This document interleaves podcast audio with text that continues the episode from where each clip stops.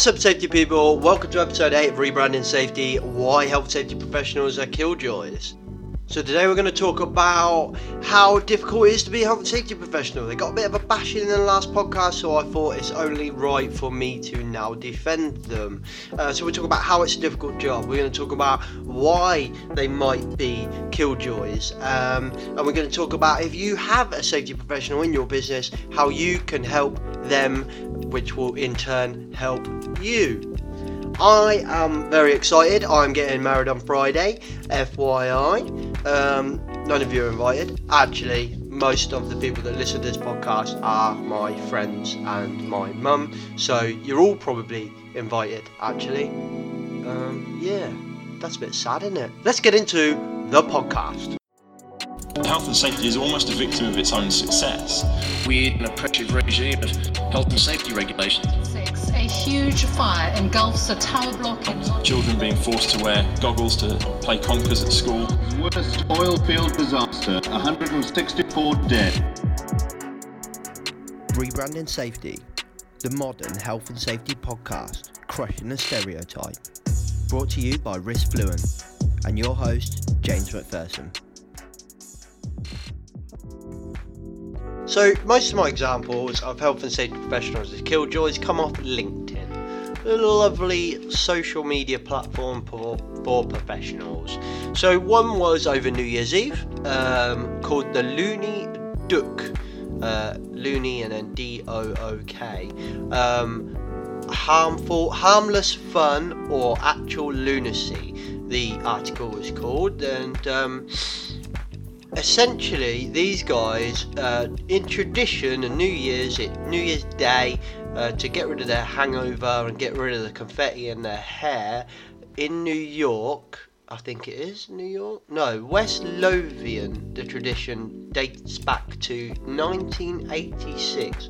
Three locals joked that jumping into a freezing cold water would be the best way to kill their hangovers and start the new year afresh. Now, hundreds of brave swimmers or dookers uh, take to the waters of West Lothian. I don't really know what that is. Oh, here we go.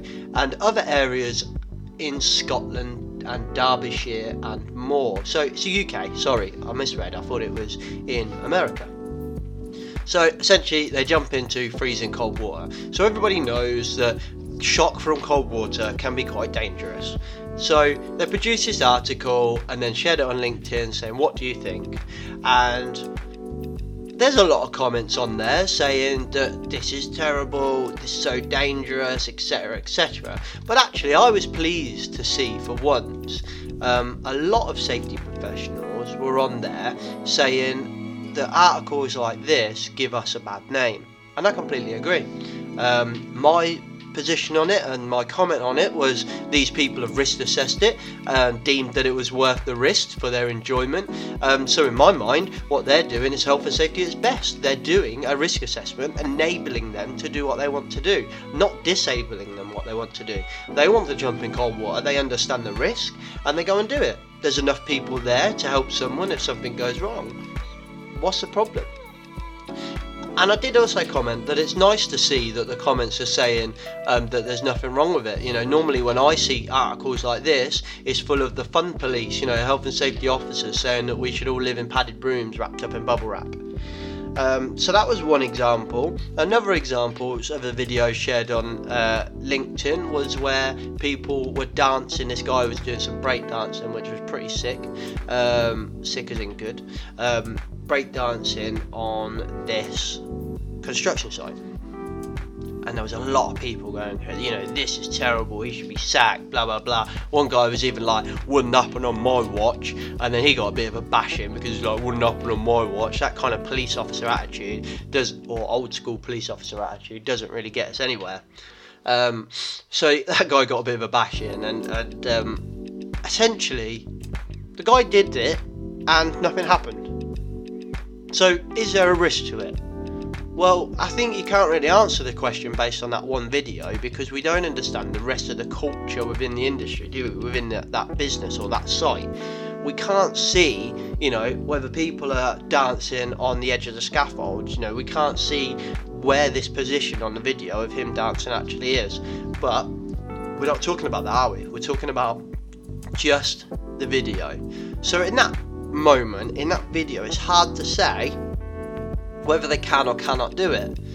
Um, so just these conversations are negative towards health and, sa- health and safety professionals.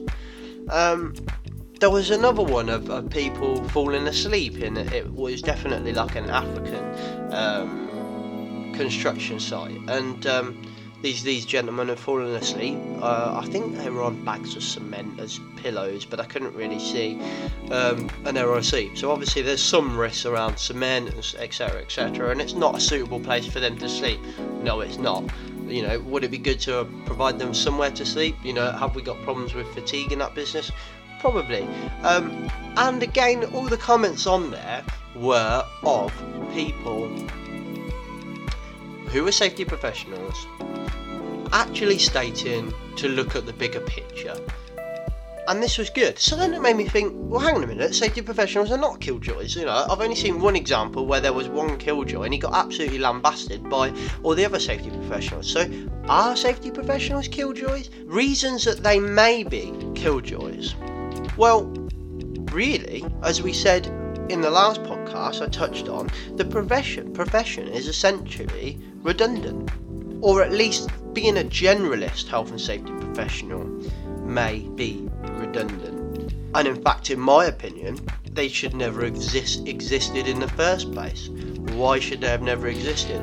I genuinely believe that when we thought of health and safety, we thought businesses would do it themselves. Now, where we have specialist risks, that we would develop an industry of specialist health and safety professionals to provide guidance to businesses, but essentially the management of day to day health and safety should be with the business, with the managers, with the production staff, etc. etc. And health and safety professionals preach this, but then they don't back it up by firing themselves because obviously they wouldn't fire themselves because they need a job. So they talk about owning it and then they change the titles to like advisors instead of managers because managers is that old school you know all we need to manage health and safety we'll buy a health and safety manager so actually we've gone we've developed now a culture where we're so good at health and safety just naturally by designing out so many risks that there's not much left to risk assess or is there it's a bigger question, isn't it? And I think there's a bigger question around developing culture and behaviours, etc., etc. So, therefore, it brings me on to the next point: is that regardless of whether it was meant to be an industry or not, they've done so well now that we are a victim of our own success. There's not anything left to do. But there is because we're still having accidents, isn't there? So where's the problem? It's difficult to answer that question and I'm here just to just to defend safety professionals because I felt a bit guilty after the last one. There's a lot of pressure nowadays on health and safety professionals to give the answer. So, especially in the culture at the moment, um, after obvious things that we've seen in the news, where people are very scared to make a decision themselves, very scared to say, yes, you can do that yeah, yes, you can go and have a barbecue out the back, or yes, you can, I don't know, do that without PPE, whatever, you know, examples aside. People don't want to do that because they're scared. Why are they scared? Because we've spent years scaring the shit out of them with training. So training for our staff historically was always scare tactics. You know, if you go on any old school, and I say old school, but it still happens now, IOSH managing safety, the, the underlying tone, the golden thread throughout of it is you could go to jail, you have responsibilities, you could go to jail, you could go to jail, you could get fined, you could lose your job. It's all negatives. So no wonder people are scared to make a decision because they're so worried that they're going to go to jail. And then you imagine that that same golden thread, that same undertone in your training as a safety professional, in all the training that you go on, um, it's all the same. Yeah. So granted, you can get good trainers that, that don't, you know, don't focus on that stuff. But you, I remember going on my NEBOSH and coming back and absolutely crapping myself. I remember my boss going on a NEBOSH and coming back, and he spent most of his time putting up the health and safety law poster and laminating all of our ISO accreditations. It, it, it was a nightmare. And he'd just gone on there and he'd come back and he crapped himself. And then to add to that, you having to deal with as a health and safety professional a negative image that's developed over years primarily by health and safety professionals going over the top or some might argue that it was the insurers um, enforcing a golden standard etc etc there's loads of reasons why.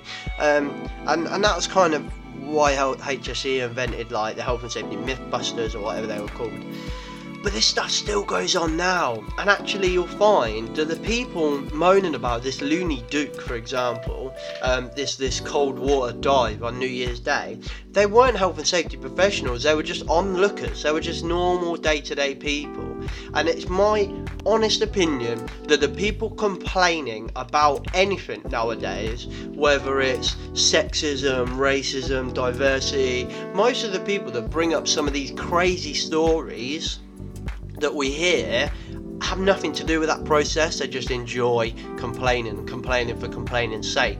The people that are actually fighting for these these injustices, if they are out there, um, are not coming up with these crazy stories. They're doing what needs to be done. So the people in this instance that are fighting for these injustices are the health and safety professionals. They're out there trying to communicate this message um, of doing it the right way, but still doing it yeah, with safety being an enabler. Don't get me wrong, everything everything good can be used for bad. So there are people out there doing health and safety and they're doing it so wrong. But as a health and safety professional, you're in this environment where everybody's got this negative attitude towards health and safety that's been developed and ingrained in what they do over the years. Now, if you're listening and you're not a health and safety professional, now think about what I've just said and cut the people some slack. Jesus Christ. They're not going to be the person that's going to give you the be all and end all answer. They shouldn't be the person giving you the answer in the first place. Health and safety professionals are not there to say yay or nay, we can or cannot do this. They're here to give you the facts and ask and pose questions and scenarios that educate you to make that educated decision as the business responsible person. Yeah, they're not there as the magic wand to say yay or nay. And just bear in mind that when you're making jokes about health and safety, when that person bends over and does his shoelaces up and you go, Oi, have your risk assessed up? Oi! It's not funny. It's, it's, it's actually not funny. I arranged a meeting with all of the world's health and safety professionals. We're bored of it. Stop it. You know, crossing the road. It's nearly as boring as wolf whistles. It, you know, it, we are way past that. In my experience as well, health and safety professionals are normally involved at the end of the process when it's all too late for them to have an impact and they're brought in to sign it all off. Hey, Mr. Safety Professionals, we've come up with this process, it's really dangerous. Can you sign it off, please, so that it's safe? Hang on a minute, that doesn't make sense. You just said it's really dangerous and you want me to sign it off to make it safe. What a load of shit. Oh, okay, we'll buy some more PPE. You know, people just don't understand the concept, and that's a challenge for us as safety professionals to educate uh, or to re educate. Um, but bringing these people in the, when it's when it's nearly done and it's over, and then you moaning because they're throwing spanners in the work, that's your fault. That's not the safety professional's fault. That's your fault for not involving them at the design stage of the process, whether you're designing a building or designing a process or a new product. If you didn't bring those safety professionals into that scope or into that project, then it's your fault. And don't be kicking up a fuss when they start coming to you with questions and it's two weeks away from delivery or something like that. Do you know what? Sometimes as well, especially if you work for like a small business, um, it can be quite a lonely job. Um, if you work for like a medium sized business and you're a safety professional, it's normally just one of you and that's all you do. Um, and everyone just makes jokes about your role and they don't really buy into your role. Or you work for a big corporation uh, but you're part of a small manufacturing um, factory, for example, or something like that. You know, the Department of Health and Safety is normally either small or just one person, unless you are a huge, huge business that requires a lot of safety professionals. It can be very lonely, and even if you are part of a huge corporate, corporate, corporate corporation. God, I keep forgetting how to speak. Um, you can still be quite lonely because normally one safety professional would act kind of like an internal consultant and would cover like three or four or five counties or you know you know one fifth of the country. Um, so it can be quite lonely. So just consider that as well. You know, you spend all day taking the piss out of health and safety. Uh, you don't involve them till the last minute. You expect them to save your ass when shit hits the fan, and then all of a sudden, you know, you wonder why they're absolutely miserable and they're off with stress for six months try and think as well about what you're actually asking your health and safety professional to do. You're asking them to go and look at the law and then come to you with a black or white answer. Okay, so I'm a safety professional. My job is to go and look at grey and turn it into black and white. Well, that's impossible, isn't it? Yeah. Once we've mixed those two paints to make grey, can't take them back to individual paints, can we? Yeah. Think about it from that base level example is that the law says to go and manage risk. Yeah? And you're asking them, can I or can I not do this? Well, it's not simple as that. We need to manage the risk. We need to look at the risk. We need to assess the risk together as a team early on in the process at the design stage of whatever we're trying to do and make that educated decision. So really just think about, you know, what what kind of situations and environment are you imposing on your safety professional? And then think about what you're asking from them. So they work in the grey they work alone. So do they help themselves? Not really no they don't help themselves. Um, and those of you that are listening to this podcast, you are a safety professional, and you're thinking, "Oh, I do help myself. You know, I don't, I don't go over the top or anything." Then you need to turn around and think of the person that is going over the top and is creating that negative image and is that kind of really boring ass old school safety professional and you need to turn around and stand up for yourself and stand up for the industry and tell them that they are killing us we also build a rod for our own back because we work in the grey um, law is is open to interpretation. So because of that we all have our own interpretations on it. And it's hard you know there's a joke obviously as there is for any kind of industry but i think it's true for health and safety. If you put a room of health and safety professionals you know they'll never agree. And that is true they won't. And that's just life unfortunately and we need to suck that up and accept it. Um, and we also need to as a profession do need to make some decisions sometimes, and we also need to think that businesses cannot sometimes operate in the grey. Therefore, we need to be brave and we need to say sometimes, yes, we can do that. And if that means putting our name down on it, then that means putting our name down on it. Also, we live in a world of instant gratification. So, instant gratification means I buy something. I brought some socks, for example, last night on the internet. So, FYI, those of you that don't know, um, I'm getting married on Friday the 18th. Yay! Um, I'm not sure my future wife sees it that way. Yeah, she does. Totally. I'm amazing. Anyway, that being said, I have completely lost my train of thought. Instant gratification. Yeah, there we go. So I brought some socks from my kilt yesterday, and I can pay an extra five pounds, and it'd be delivered before twelve o'clock tomorrow. It was from Scotland. Next day delivery. Oh my god, that is instant gratification at its best. If I want to feel liked or to feel like I'm appreciated in the world, I can go on the internet and put up a post and get 50 likes. I don't think I've ever got 50 likes on anything. But that aside, you know, I slog it for this podcast FYI and struggle to get 50 listens. Anyway, that aside, you know, we live in a world of instant gratification. I can order a takeaway tonight and it'll be within my, you know, be in my plate, on my plate within 40 minutes to an hour. So, we live in a world of instant gratification. How does that impact on health and safety? Well, health and safety is not instant, it is slow, it is arduous, it is unseen. Yeah, it it's just something that just happens every day.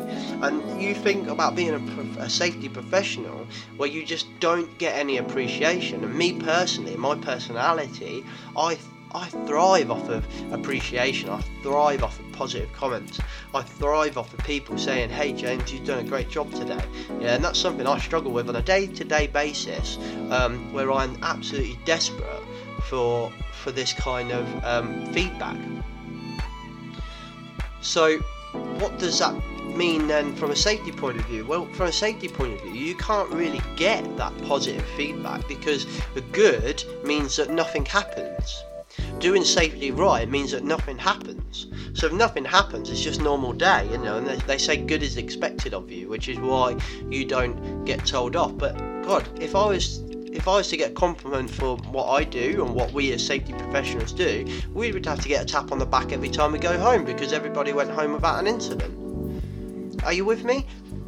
So, we live in a world of grat- instant gratification, and health and safety is slow and arduous. Why is it slow and arduous? One, because it's unseen, and two, because instant safety is just something like a guard being put in place. Yeah, we can do that, that's great. PPE, putting stuff like that on. But actually, why we are still now struggling with health and safety, and why actually, you know, there's still a need for safety professionals in the world, even though we are a victim of our own successes, we've focused on process, we've focused on policies, you know, we've engineered safety. What what we're yet to understand is the psychology of safety because we've had behavioural safety, now we're talking about culture.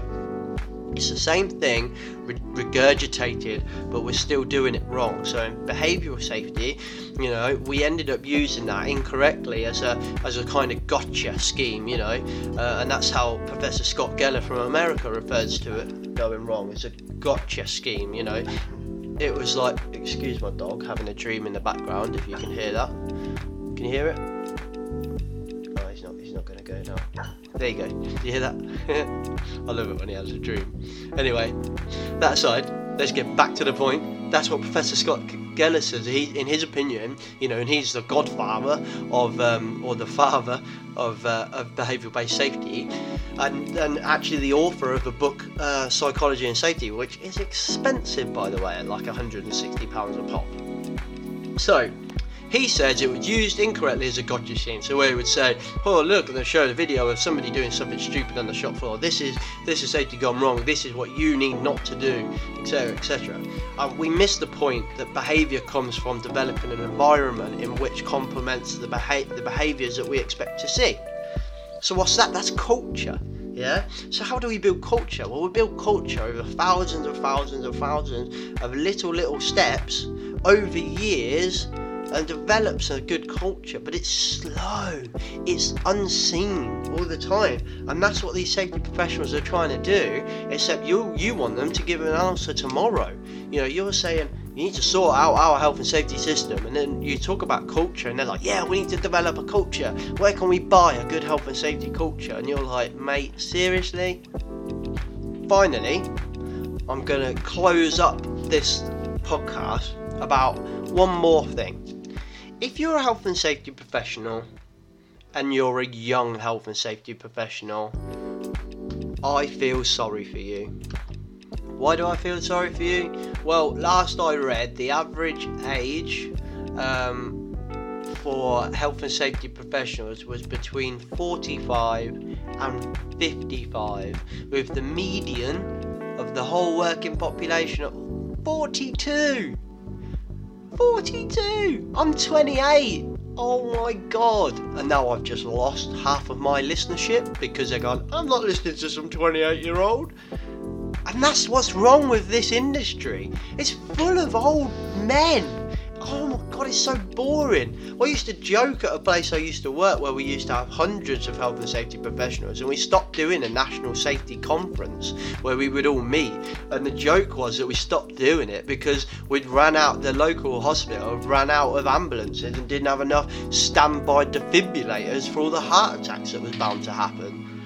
And that's just a joke, but in essence, it's the truth. Like, oh my god, they're so old. And people can't relate to it anymore. So if you're young and you're listening to this and you think, oh, I haven't found a career or I don't know a career, please start in health and safety because I need more young safety professionals. I am always the youngest in the room and I'm always judged straight away before I'm in there. This guy does not know what he's talking about because he's young. And I think they probably do get that in other industries, but maybe not so much. Uh, I find that other industries, young people um, get a bit more of. Uh, uh, bit more respect maybe but in my industry they one they look at you and they go right this guy's got no other experience in any other industry. And no I haven't. I haven't really. I've got little bits here and there. I've got experience in health and safety. Yeah I've got experience in risk management. And that in my mind is a benefit so one, you're a health and safety professional is a pretty hard job anyway, and then two, you might be a really young health and safety professional, just started in your career, or like me, you're a few years into it, and you're and you're finding it really hard. I can relate, brother, yeah, or sister. Um, so come and drop me a message on Facebook or Twitter and let me let me, let me hear from you, especially if you're young. But even if you're old, guys, I want to hear from you. Um, so yeah, let's just think about that for a second. That sounded like I was going to end the podcast there, didn't it? But I'm not. So. Only 15% of practitioners who took part in that poll where we got the age from were under 30, 35 so that gave us an average age of 45 to 55. Do I think that's reflective of what's out there? No. I think at the last expo there was the, the youngest um, person to get, uh, what was it, chartered IOSH, and she was one female. Great, because I also think there's not enough women in this career. Um, you know, it's dominated by old men. Um, and two, I think she was younger. She was like 26, and she got chartered IOSH amazing. Well done to her. Last year, um, we got the first, um, I think it was IOSH accredited uh, apprenticeships, or they were health and safety apprenticeships, the first ones that we had. Um, this is a great idea. This is something I've banging on about for years and been trying to get my last few employers. This is massive, and it's a huge, huge thing. Um, so yeah, let's let's close. Let's actually close this podcast then. One, it's really, really hard to be a health and safety professional. Two, uh, they're victims of their own success. Three, they're also got a little bit of blame to shoulder themselves, especially the ones that have been in health and safety for a while. Um, it's a difficult, difficult industry, and over the years, while we've gone over the top, like we talked about in the risk assessment podcast, you know, we've built that rod for our own back, and now we've got to try and snap it and get a new back the training that they have and the training that our staff have naturally creates this, this environment of fear, you know, and then the battling with this instant gratification thing as well. So you need to think about how you use your safety professional if you're not one, you're a business owner and you employ one, you know, when are you getting these persons involved? And then what are you asking them to do? You know, if you're getting these people involved two weeks before the product's meant to go out the window, for example, out the door, not out the window, out the door, and, and you're asking them to sign it off, you know, he's off, this, this person's obviously going to say no. Like, it's gonna. You're asking them. Think about what you're asking them to do. You're asking them to put their name on a piece of paper saying it's safe when you've not involved them in the process. They don't know if it's safe or not. So have a think about how you're managing and dealing with your health and safety professional. Think about yourself and how you are with that professional. Yeah? Do you joke about health and safety all the time? You know, because that starts to niggle. You know, a joke's a joke and I can take a joke, but eventually if it's every meeting and every time, when every time I go to say something, you're joking about health and safety, oh here it comes, you know, gonna stop us doing anything. You know, that stuff starts starts to niggle and actually actually, it's it's um. What does my mother, my future mother-in-law, say to me? She says, "Never a truer word spoken in jest, James," because I joke quite a lot. And you know what? She's right. You know, especially when we're talking about health and safety, that applies because we make jokes about health and safety all the time. But you guys, you believe that. And don't you sit there and say, no, I don't, because you do. Yeah? So stop making these jokes. Think about how you're working with your health, health and safety professional. And now you've got a bit of context to what it's like to live their life and do their job. You know, if you're a production manager or whatever, everybody looks to you. You're the man that gets the products out the door. You keep us going. Yeah. If you're the even quality, you know, you're the quality guy. You're the customer services, sales. You know, sales always get to go off to Madrid and God knows where else to do big flash sales conferences. Yeah. Safety just sits in this little crappy office at the back, and no one really cares. Have a think about how that person feels, and have a have a then wonder why they're not really involved or that really enthusiastic about what they do. Okay, so there you go, guys. That's it. I've spoken enough about this. Health and safety professionals got a bit of a bashing on the last podcast, and this is kind of my way of defending them as well. You know, it's a, it's a holistic approach I'm trying to come across, and I do use extreme comments and extreme statements to just get your attention. You know, obviously in the last podcast, I hope you didn't listen to that and go and sack your health and safety professionals, but I hope you really did think about, you know, your relationship with them, which is what I'm saying here as well. I really did hope you think about your consultants as well because essentially consultants are a whole different ball game and they're not all bad um, but I'd much rather you I'd much rather see uh, an internal safety professional than an external one. So anyway that's it guys. I'm off. I'm going to get married on Friday um, so this will be the podcast before my wedding and then I'm going to pre-record another one for after my wedding so I can enjoy my break um, and I'll be back as a married man. Okay, catch you later, guys. I'll see you soon. Hit us up on Facebook and Twitter. Remember, Facebook is forward slash riskfluent and Twitter is at riskfluent. Let us know if you're a safety professional. Let us know how old you are. Let us know what you struggle with. I'm actually going now. See you later. Bye bye.